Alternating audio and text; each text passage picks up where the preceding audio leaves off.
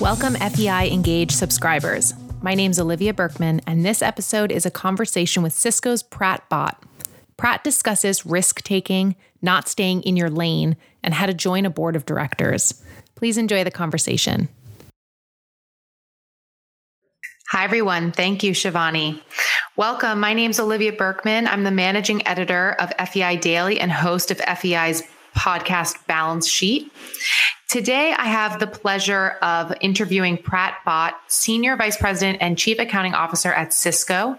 He leads Cisco's controllership organization with global responsibility for accounting and reporting and financial controls covering all aspects of Cisco's business. He holds a graduate degree in accounting from the University of Southern California, a bachelor's degree in economics from the University of California, Santa Cruz, and he is a licensed CPA. Before you all meet Prat, I'd like to highlight that our next speaker in the series will be Sarah Blake, Senior Vice President and Chief Accounting Officer at Venture Global LNG. That will be taking place on July 15th. So you can register for that at financialexecutives.org/events. Now I am happy to introduce you all to Prat. Prat, thank you so much for joining us today. Yeah, thank you, Olivia, for having me. This is very, very nice to do. I appreciate it. So before we get to your background and your current role, we were just chatting about the past year and being home with kids. Maybe that's one of them. And I just wanted to ask you, like, what's that experience been like having your adult children home with you for different periods of time, trying to work, and then maybe. And then maybe if you have any tips for those listening, just to how to stay productive, any remote work kind of takeaways from that experience. Yeah, sure. It's gosh, what a crazy year it's been. I apologize. I've got phone calls that constantly come in, so that's part of the wonderful things about the role. But the last year has been pretty nutty. So sorry. The last year's been pretty nutty in that, we've all had to make this adjustment from working from home, obviously, and being able to do the role in this way is not something I ever expected to do. But on a personal front, to your point, the family dynamic's been interesting. So, as we were talking about, I've got three children, all adults. And then two of them, with the COVID situation, have been living with us. In fact, one of them was doing a semester abroad in Italy, so we had to quickly extract him right at the beginning of all of this from Italy, fly him back home, and so his international experience turned into just more time with mom and dad at home.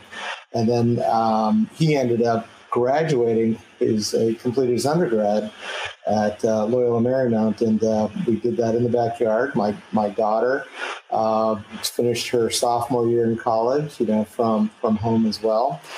And it's been nutty. But the flip side of it is it's a year with my family, in a way that I would have never experienced, had this all not happened, right? So every day, for instance, we sit down dinner, 6 o'clock, and I got to tell you, in my career, that's been a very difficult thing to do, is get home on time for dinner, something as simple as that. And, for the last year plus, we've been having dinner together. And so, there's been a lot of upsides out of it too, right? It all hasn't been negative by any means.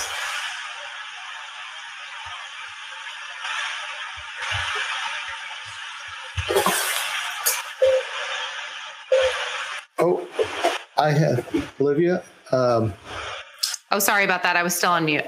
All right. Okay. We're working out the kinks, everybody. Yeah, so is working remote something that comes naturally to you? Is that something that you found? Are you productive from home?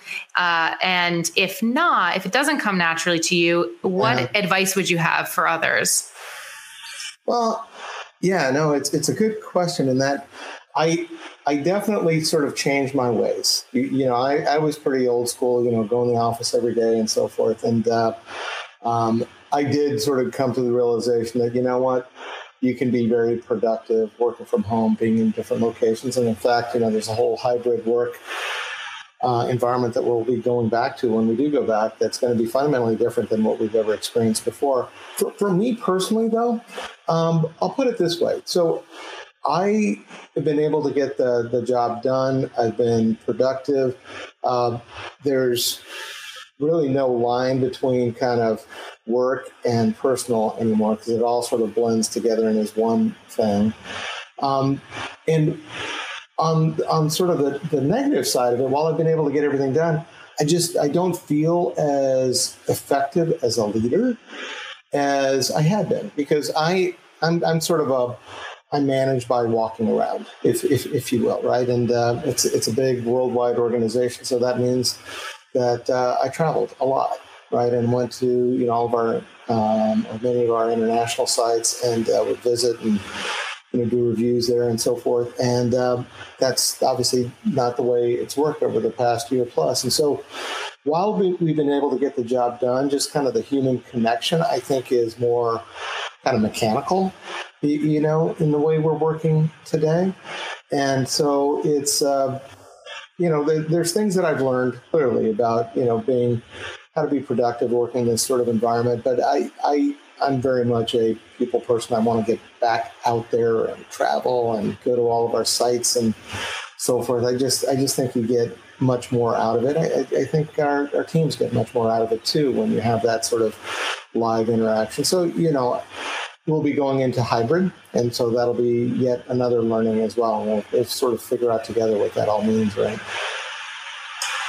I'm with you. I miss that aspect too of being in an office and the social collaboration. It's just different. And before we get into, you mentioned the challenges being a leader, and I want to get to that. I'd like to start with some background. So tell us first about your current role, and then if you would, sure, just walk us through kind of the path maybe since college. Yeah. Yeah, so and you captured a lot of it, up front, but just to, kind of walk through it a little bit more. So first off, I've been at Cisco for over 20 years. My intention, by the way, is to be here 2 years, and then I would go somewhere else, but obviously didn't play out that way. So as you said, I'm Chief Accounting Officer, and I'm responsible for anything in account, everything related to accounting and financial reporting, whether it directly reports up through me or my organization directly or not, right? So kind of the buck stops here. But in addition to that, of course, it's, the financial controls, all of our systems. So if you think about just the design of all of our financial systems all around the world, I in concert, obviously, with our IT organization, I'm responsible for that. We have a finance transformation office where we drive change across the entire finance organization. So we've got responsibility for that.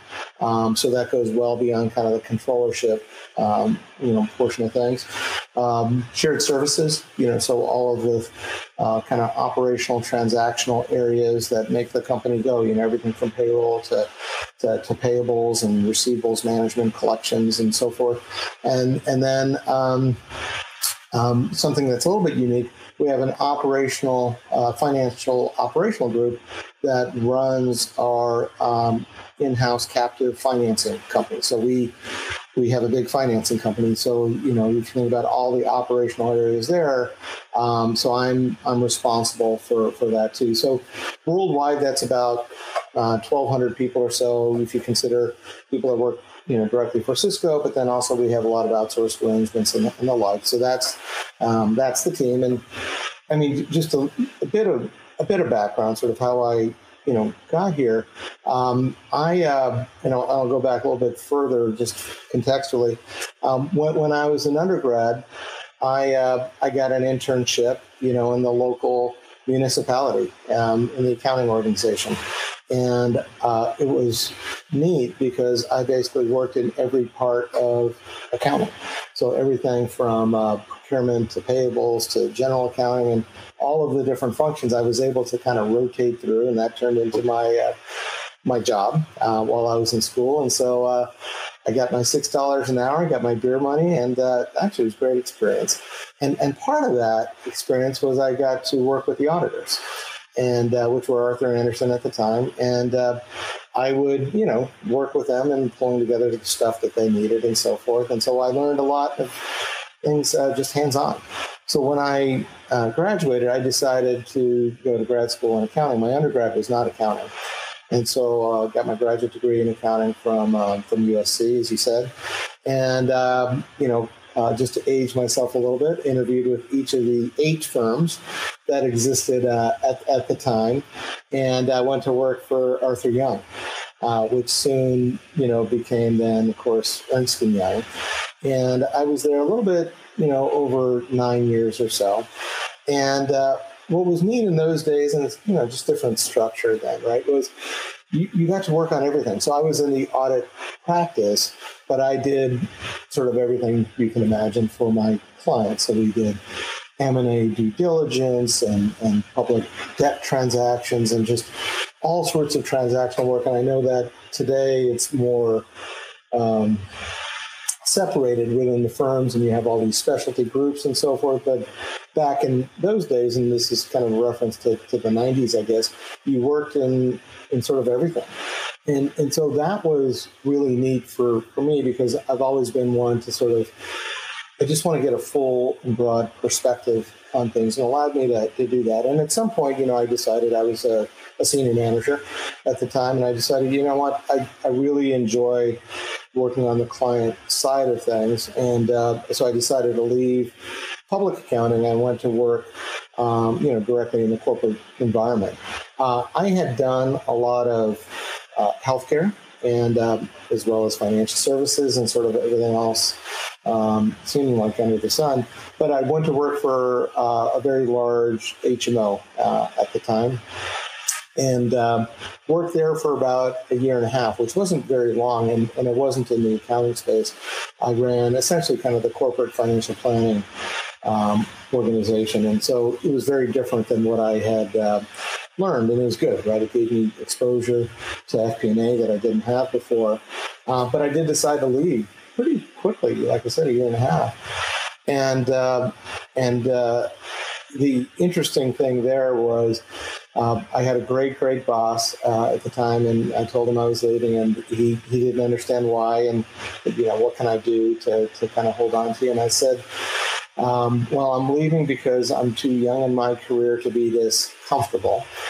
And I don't think he quite understood, you know, what that meant, but it was just, I wanted to move sort of faster and learn more. And I didn't think the environment was allowing for that. And so I then came to Cisco, and going back to my comment, I came to Cisco to learn things up. I thought I'd be here a couple of years. The company had really good practices. And you know, 20 years later, here I am. And that sort of goes to, you know, just the company allowing me to work, you know, in this incredibly broad way, which, you know, I value tremendously. So you said that when you were at Arthur Young, you really worked in everything. You kind of had your hands in everything. And I think I know the answer to this, but is that because you asked for those opportunities, or was that really the culture at the time? Yeah, it was both, I'd say, because okay.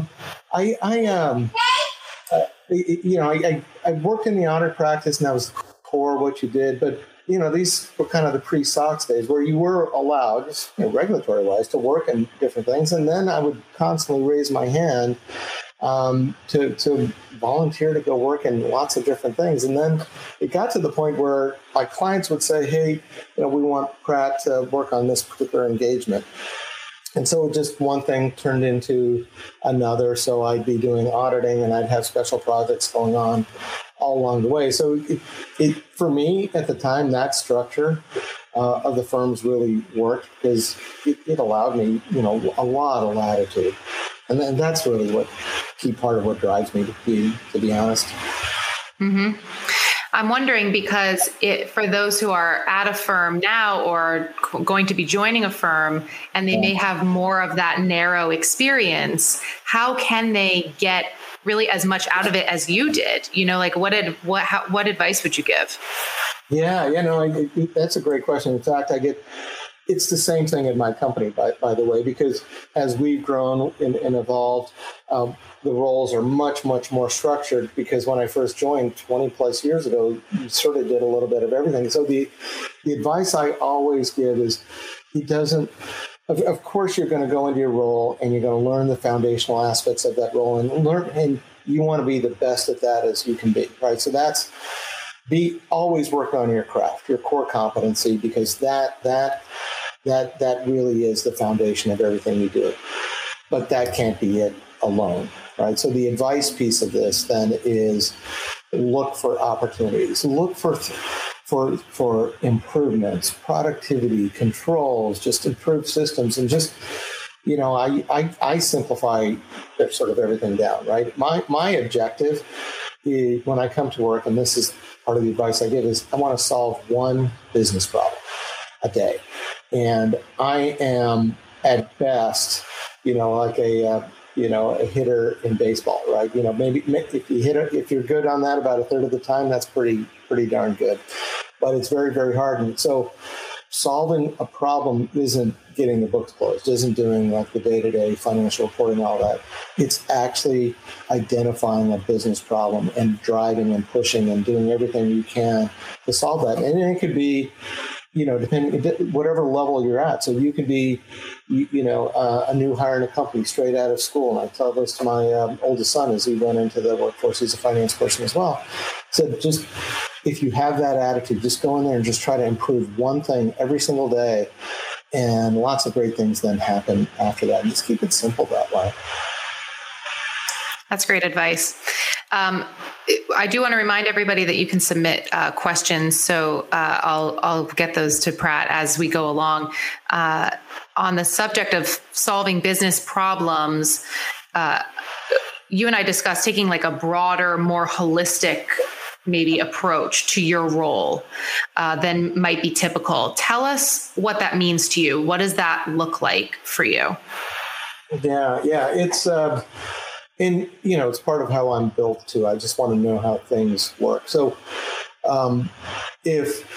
let's say an accounting issue sort of pops up and we've got to work it out and so forth.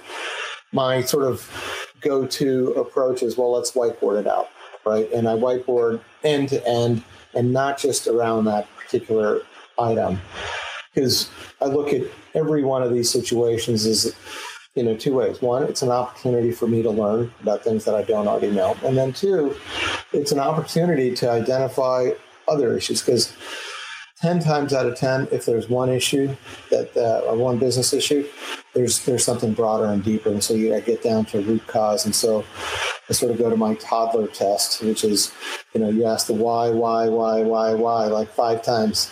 And you get down to, what really is the heart of the issue. And it sort of forces you to take this broad view of things. And I think with that, you get a better appreciation of not only what the problem is, but how the business works in that particular area. And by doing this, you're just building more and more sort of personal value. You're developing yourself. You're bringing more value to your organization. And so it's really grabbing any opportunity you can to operate that broadly. And for me, it's not just kind of a good business thing to do. It's just how I'm built. And if I can bring value and to the company and develop my own skills and capabilities, better off for all involved. And I'll say this out loud, and I've said this in our company. If all I did was like the pure accounting, I stayed between the guardrails on that, I would have been bored a long time ago and quit and gone on to do something different. Because that's just not what I want to do and never wanted to do, in my career. I love the foundation of my role, but it's got to be bigger and broader than that. to keep you interested. Yeah, I understand that. Yeah. I love the toddler mentality, the why. I'm with my toddler at home. I'm at the no stage. So I can't wait for the why stage. Yeah, I'm sure the people I work with, I drive them nuts, but you don't even need to get down to 5 whys. If you get down to like 3 whys, oftentimes that gets you down to sort of the issue, the real issue. So to me, that's curiosity is a component of that. And I want to know what you think drives your curiosity. Yeah. I mean, it's kind of inherently part of who I am. But step one, I guess, is you really have to enjoy what you're doing, right? You have to have a passion for it. So whatever it is. But if you don't have a passion for it, it's go find something else to do, sort of the way I look at it. But once you have this passion and this energy around it, you want to have this kind of hit in your stomach. I know it's a terrible way of explaining it, but just sort of this unease as you start the day in terms of you don't know what you're going to come across, but you know you're going to hard charge and go after everything. And it's really around figuring out how things work, why they work the way they do, what's the source of these issues, and it's just, I've always been that way. When I like to work with my hands a lot, setting aside sort of the financial world for a second, and so I build things, I work on cars a lot, and so forth. So when I walk into any place, I'm always looking around how things are constructed, right? It's just my thing. I want to figure out how things work. And I'll tell you an embarrassing but maybe kind of funny story. When my daughter, who's now going to be a junior, when she went off to college, she it was kind of depressing, right? My last kid going off to college, the house is empty. It only stayed empty for a few months before COVID. But so what did I do? I decided to build something. My wife has always wanted chickens, and so I built a chicken coop. But this is the Taj Mahal of chicken coops that I built, and it's absolutely beautiful, if I may say, and it has got all sorts of technology that's enabled it, sensors and doors that open and close and watering, and everything's automated. So, it's the only reason I tell you that story is just you get into it and you want to make it better and better, and you keep going after it. And you just have this deep curiosity and passion, and you keep going at it. And it's just, it's just how I'm built, I guess, at the end of the day. I love that. Will you build a chicken coop for us? Sure thing. But it's a long, involved process, and you probably don't want to be around because I get annoying, I'm sure, as I go through the process, but it will be nice. I can assure you of that. I have a question. Oh, go ahead. I've learned a lot on YouTube, put it that way. We all have.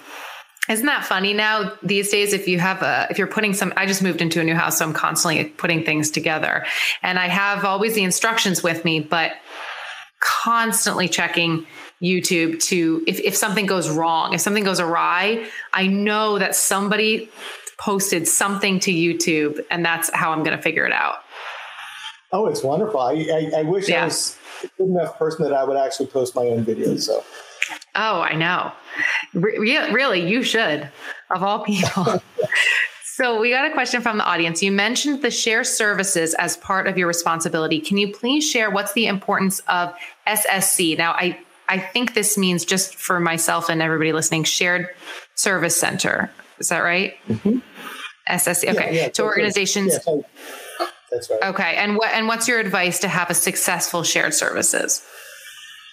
Yeah, no, it's tough. I mean, it is. So first of all, in our shared services, we have a number of areas, right? So we've got kind of general accounting type activities. We've got payroll and accounts payable, all of our billing and collections, and accounts receivable management is in there, our stock plan services, so stock administration. Like I mentioned, the support of our Cisco Capital business.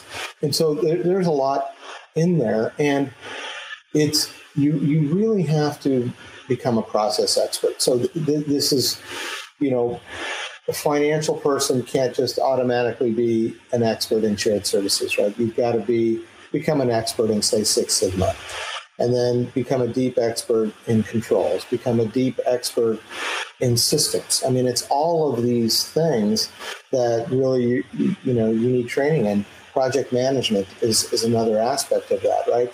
And it's having those skills and obviously having a wonderful leadership team. So you have to build out the best team you can possibly build, right? And that's incredibly important. And you then sort of step back and have to simplify things. And I think this is kind of a key thing. So really be clear about what your objectives are. And different shared services are going to have different objectives. Some are built for scale, some are built for cost, some are built for quality. And of course, we all want all of those things, but it's a matter of where on the scale do you want to be for each one of those, and being very, very clear about that. And I think the other thing is just stepping back and not being bound to a single technology or single process approach. It's really being very open and being agnostic to different types, to particular technology, because the technology constantly evolves. And once you have sort of those North Stars, then stepping back and saying, okay, how do I organize things to drive to get to meet those objectives? And in our case, so obviously the operating results are really, really important, right? So having operational pillars for each of those areas that I mentioned. But if that's all you did, if you just had operational pillars, I think then you're sort of missing out on other concentrations that you may need. So we then designed centers of excellence for a variety of things. So to give you a sense of what those are, one around governance and controls, another one around business analytics and data architectures, and then another one around call it process improvement, but constantly looking outside to understand what are the leading technologies, what are the best practices, and so forth. So those centers of excellence for those three that I just mentioned, they provide services, if you will, to each of those operational pillars. And so that structure allows us to have operational excellence, but at the same time, we're constantly challenging and evolving on each of those dimensions that I just mentioned. And by the way, you can have different centers of excellence, and you have strong leaders in each one of those. And I think that's really important because you're trying to create healthy tension, which is very different than just tension.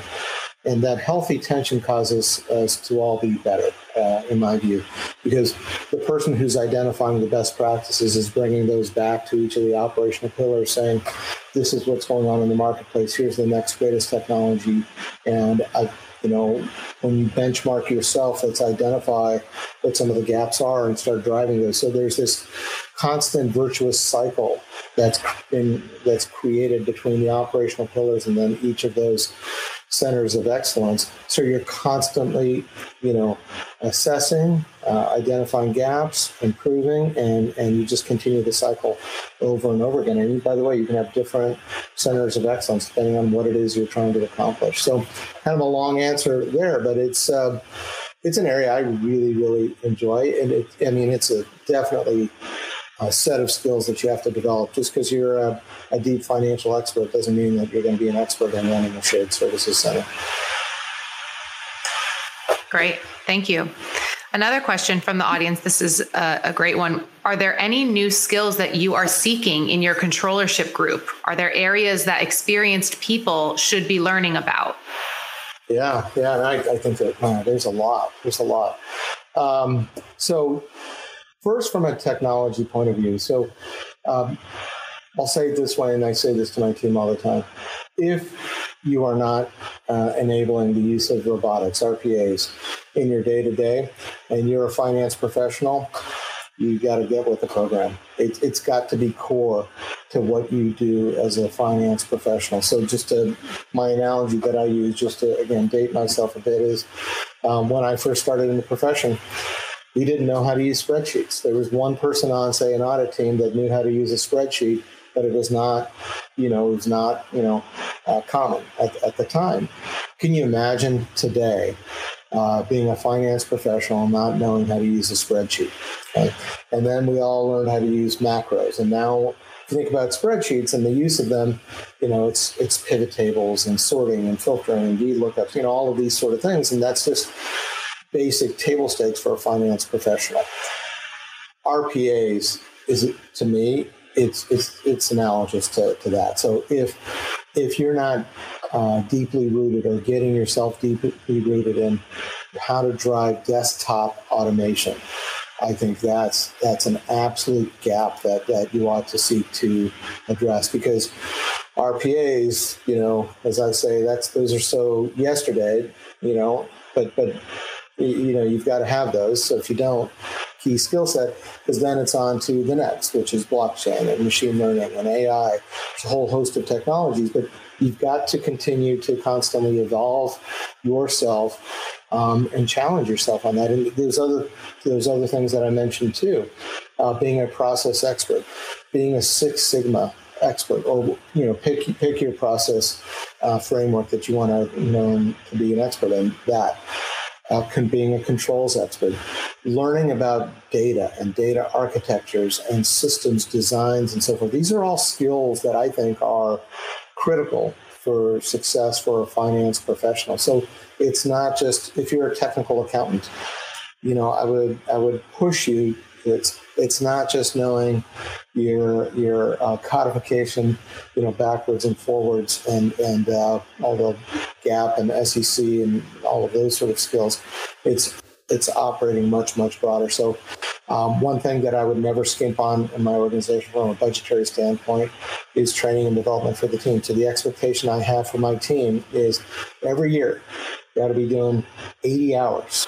Right, from a continuing professional education point of view. And that could be you teaching, that could be taking courses, and it should not be a check the box exercise. These should be, taking courses and developing in areas that you don't have the skills.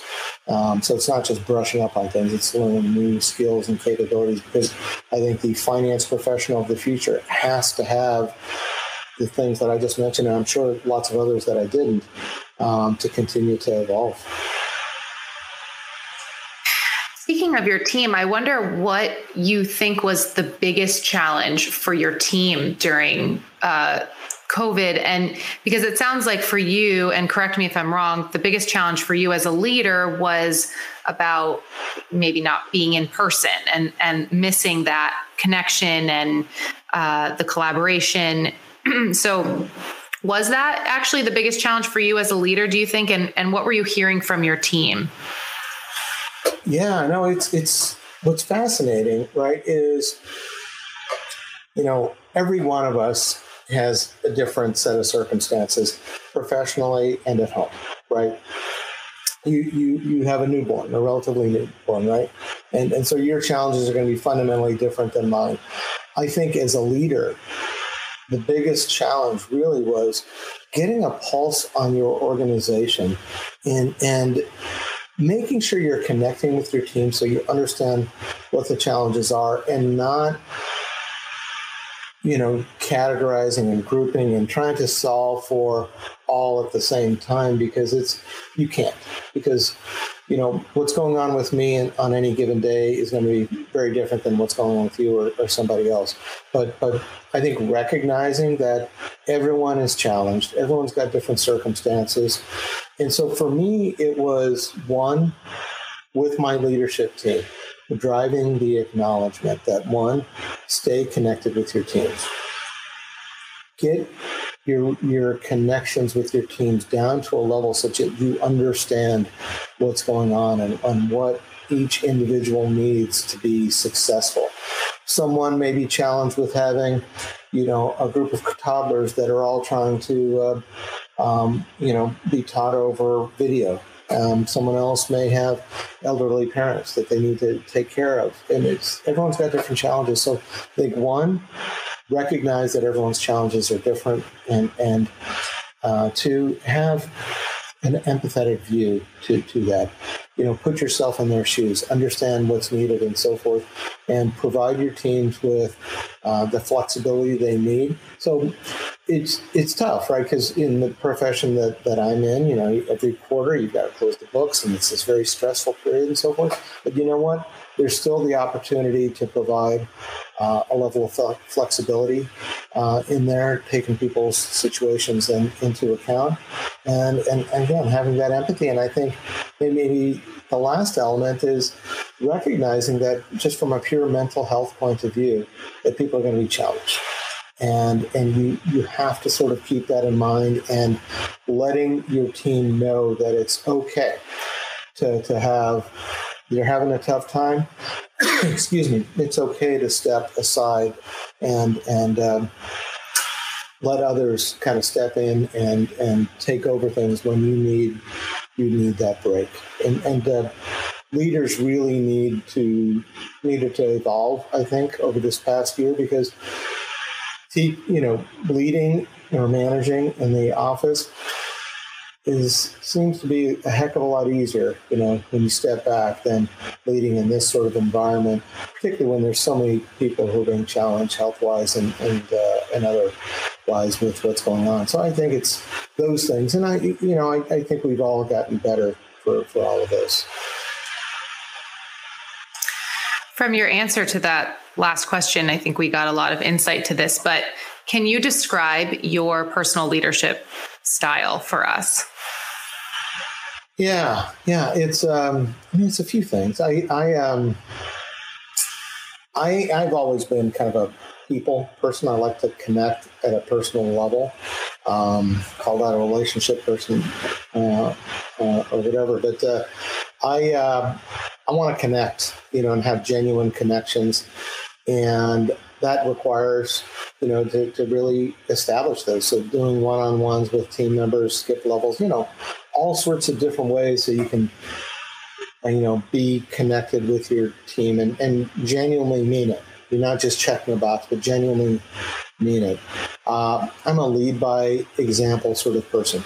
And so, you know, let's take an area. Fixed assets is you know, I want to, when there's an issue in that space, I actually want to get down into the, like I was saying before, get down deep levels and not just deal with, you know, the leaders that may report to me, but let's bring in the teams. Let's have them walk through with us kind of what's going on so we can truly sort of understand what the issues are and so forth. So really lead by example, getting down into the details. And I think being able to connect the dots from the lowest level of detail all the way up to the strategy, that's a skill that, you know, takes a long time to develop. I don't think I've certainly mastered it by any means, but I do think that, you know, as a leader, I've gotten pretty good at going from the lowest level to that strategy, so I can have, again, going back to this sort of broad view.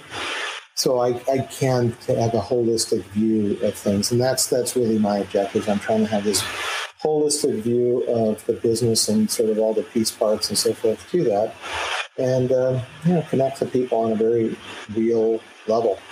And I think that's a lot of what sort of makes me up. And you know, trying to be approachable and you know, just a regular type person, as opposed to being full of myself and egotistical, to be quite, you know, frank. I think just keeping it real is a big, big part of it, and not letting your ego get the better of it. Question from the audience: how do you identify future leaders on your team? Are you looking for those aspects in them? Is there anything outside of kind of those qualities that you talked about? Yeah, so it's a really good question, and I'll tell you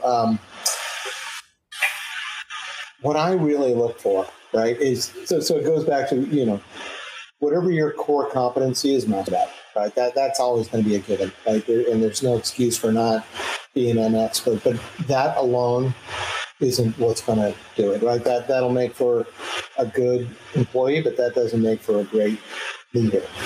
I think what I'm looking for, and by the way, it's leadership at all levels, right? It's not like who's going to be the next, you know, chief accounting officer. It's not just that. it's you know, I'm looking for that energy, that motivation, that go-to and go get it done sort of attitude.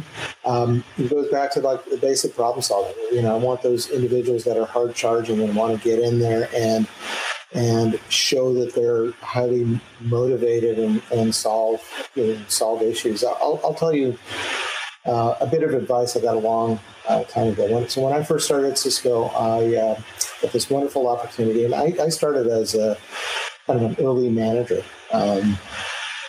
Took some demotions and so forth when I came to Cisco, which was good because I got to learn everything from the ground up. But they worked on this project. It turned out really well. Sat down with the CFO at the time. His name was Larry Carter. Wonderful person. And I, you know, had this great opportunity. So I was asking him for advice, and I asked the question about, you know, how are you a good manager? You know, what makes a good manager? And I'll never forget his response. And he said, "Prat, you've got to make sure you hire people that are different than you, that are going to think differently, bring different things to the table, and you can't just hire people that think like you, right? You know." And he was really getting at diversity of thought and diversity in the broadest sense. And it was around, if you have diversity of thought, you're going to get to better answers.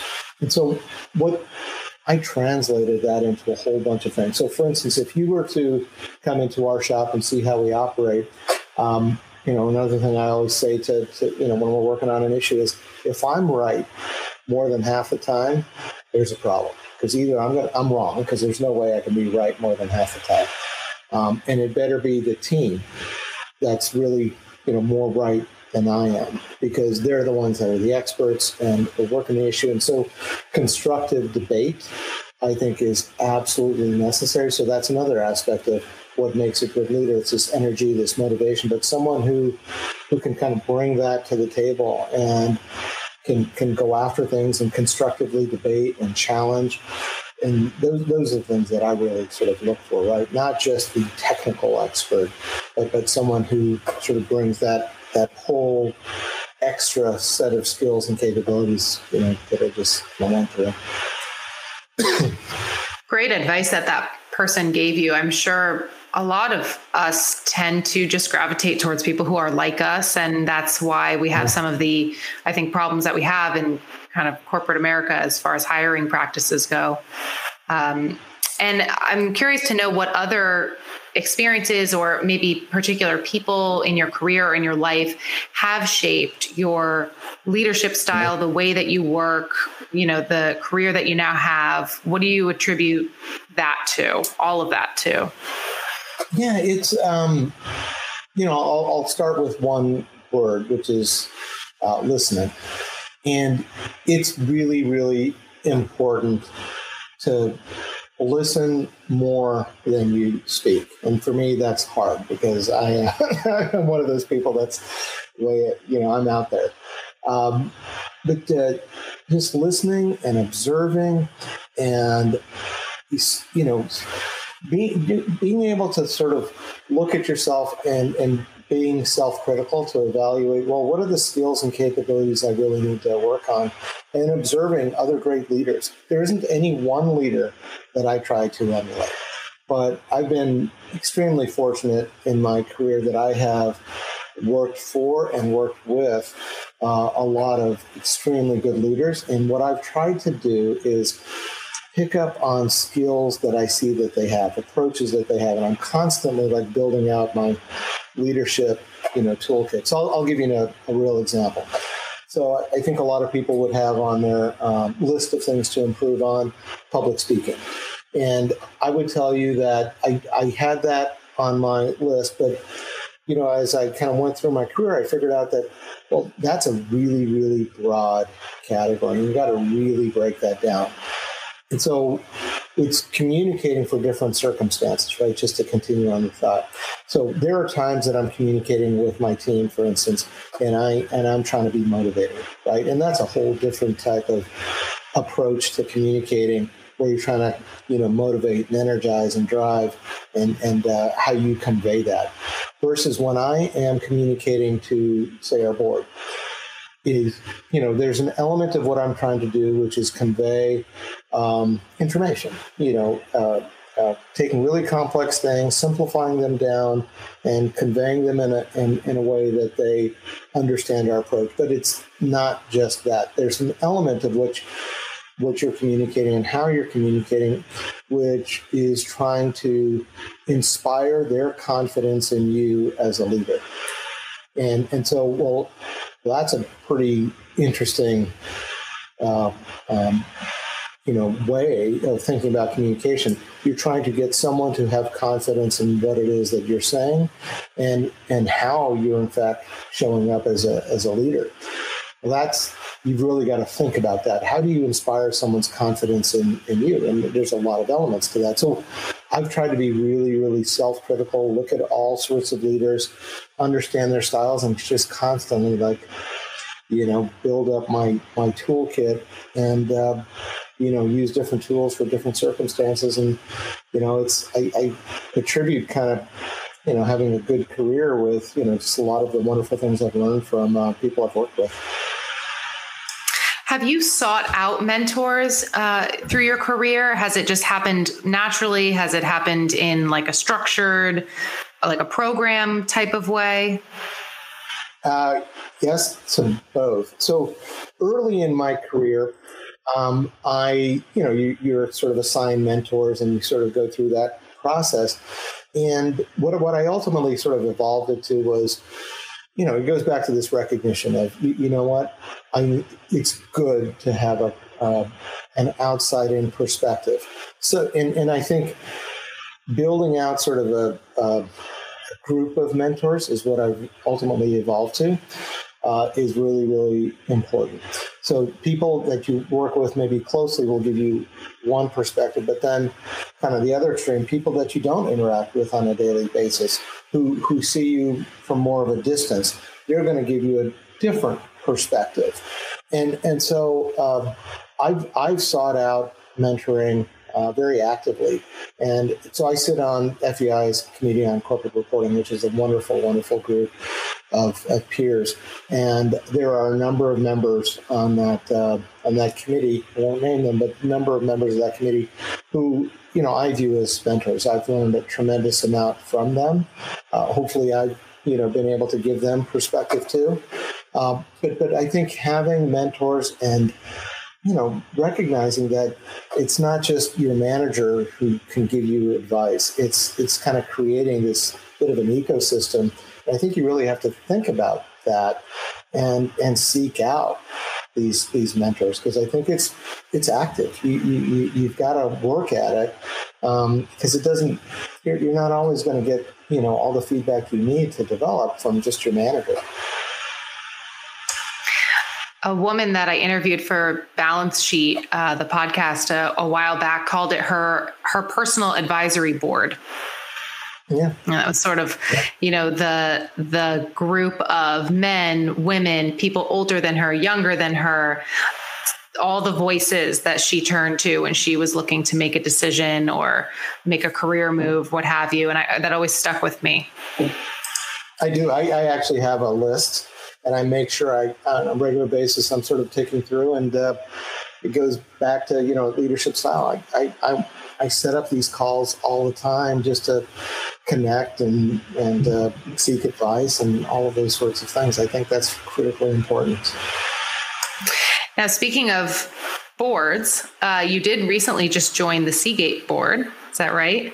And that's right. Yeah, so in December. Yeah. So tell us, congratulations, and tell us about the experience of joining the board and what do you think you did to get there? I know there are always FEI members and probably people on this call who are looking to join a board. And I'd love to get your advice for those hoping to one day join a board, maybe for the first time, or join other boards. Maybe they're already sitting on a board. What was that experience like, first of all? And then what were your kind of takeaways?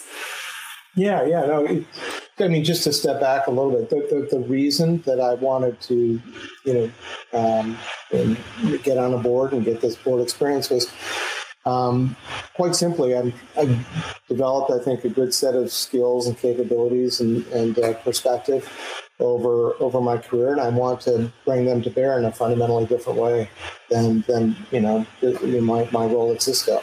And so really it's kind of additive to what I do.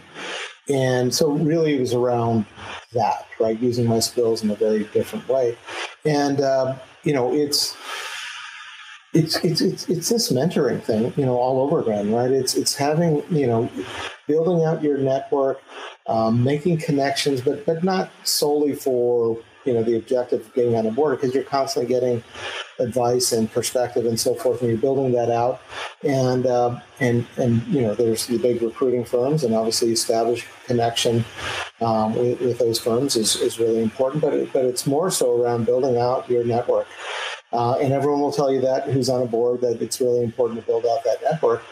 And it's true. I mean, you have to do that, because what ends up happening then, it's the opportunities end up more kind of word of mouth. And, there are those that come from the recruiting firms and so forth. But it's really that combined with, these connections that you've established over a long time. And, and it's challenging, right? It's really competitive. There's a lot of really, really good, people that are out there.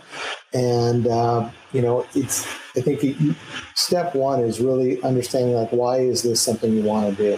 And I think what that does then, it lends itself to all the response. You're going to get all sorts of questions and challenges and so forth as you go through the interview process. And just going back to that touchstone of why is it that you're doing this, right? And I don't think the answer is I'm doing it so I can build it on my resume. You got to be doing it for what I view to be the right reason, which is you're trying to, help other organizations with the skills and capabilities you've developed over your entire career. As a chief accounting officer, I have to think you have quite a bit of interaction with, the Cisco board. And what do you think you learned from those interactions that you've taken with you as a now board member? Yeah, that's really important, because, again, it goes to, just not just playing your role, but looking broadly. And you're learning from each of the board members. What are they looking for? What are they pressing on? What are their concerns? And you're looking at, how the board is being run, what's their charter, but more so putting yourself in their shoes to understand their perspective, because ultimately, once you get on a board, you've got to execute. You've got to come, ready. And having that exposure is really, really important. That doesn't mean that you can't be on a board if you haven't had that direct connection. But if you haven't had that direct connection, I think what you have to then do is talk to a lot of board members. What do they like? What don't they like? What are they, what are they looking for? And to have them tell you about their experiences. I did. Put it this way, before I got on the Seagate Technology Board, I had a lot of conversations and, inserted myself into a lot of different dialogues about potential opportunities before I found the right one. It had to be the right fit. I had to be the right fit for them, while at the same time it needed to be the right fit for me as well, right? So it takes a lot of work. I mean, it's I won't say it's a full-time job, but it's a big job, because you have to really put a lot of time and energy into the whole process. Absolutely. This is a question from the audience. It's probably the last one for us. What do you recommend to have a successful career like you? How to start and continue growing? What are the must-haves? So I know we've been touching on a lot of this, but I liked the question. And I guess we could zero in on it a little bit. What do you think are the must-haves in your life? What were the must-haves? What were the qualities or the moves that you made that you think really played an important role in getting you to where you are today? Yeah, so I'll sort of answer from a different perspective than the way we've been talking about it. I think I can honestly say that I have never sought out a promotion in my career. I've never sought out more money. I've never sought out a particular role. It didn't work that way for me. For me, it was around, I'm in a particular role, and what I'm trying to do is I go back to the, you're trying to think broadly, and you're trying to solve issues and help the company execute on its strategy and doing all the things you need to for that. And you know what? You can be in a massive organization. Our finance organization is 3,000 people. It's enormous. But you know what? People recognize when you have that passion for what it is that you're doing, right? So it doesn't matter if you're an individual contributor, straight out of college, or you're a senior person. But when you have that passion, you bring that energy and so forth, people take notice. And then you're given your next challenge. And it may not be exactly the challenge you want, but you're given the next challenge and you take it on. And you do the same thing all over again. You learn it up, foundational skills, you challenge the status quo, and you go solve issues, and the next thing sort of happens. In the first half a dozen years at Cisco, I couldn't even tell you what my job was, in all honesty. That's because I had a core job, but I would constantly be inserted into different, things that needed to be solved. If we've got such and such issue, okay, let's get, let's insert Prat into that. If we've got this issue over here and insert Prat. And so I don't know if I've ever done a rotation from one job to another in my 20 plus years at Cisco, but I've worked in every area. And that's because it's just, you just have a passion to go after things, and then the next challenge just sort of appears. And so that's the honest truth. I never sought a promotion or anything like that. It's just been this constantly challenging the status quo and bringing energy and motivation and all that to it, and good things then happen. That's fascinating. It's a fascinating philosophy. We hear so much like lean in and, that kind of advice, and taking a kind of a step back and letting things naturally unfold is not advice that we hear so much from leaders. And I appreciate it. It's a definitely a different perspective. Yeah. Yeah. It's about bringing the energy and the drive every day. So it's not just being satisfied with the job. Right. It's that plus, right? Yeah. And I certainly don't want to imply that you've sat back and let things happen. We know that's not the case. Yeah. We know that's not the case, but it's sort of proving your worth every day. And then letting things kind of naturally happen that way. And if you're not being rewarded in the role that you have, and you're putting a lot of energy and thought in, then to me, that means it's time to move on. Would you agree? I absolutely agree. Exactly. Yeah. Spot on. Yeah. Well, Prat, this was a lovely conversation, as I knew it would be. And I really appreciate your time today. I know everyone listening and watching feels the same. So thank you so much. Thank you for having me. I'm glad you kicked off this series. This is great.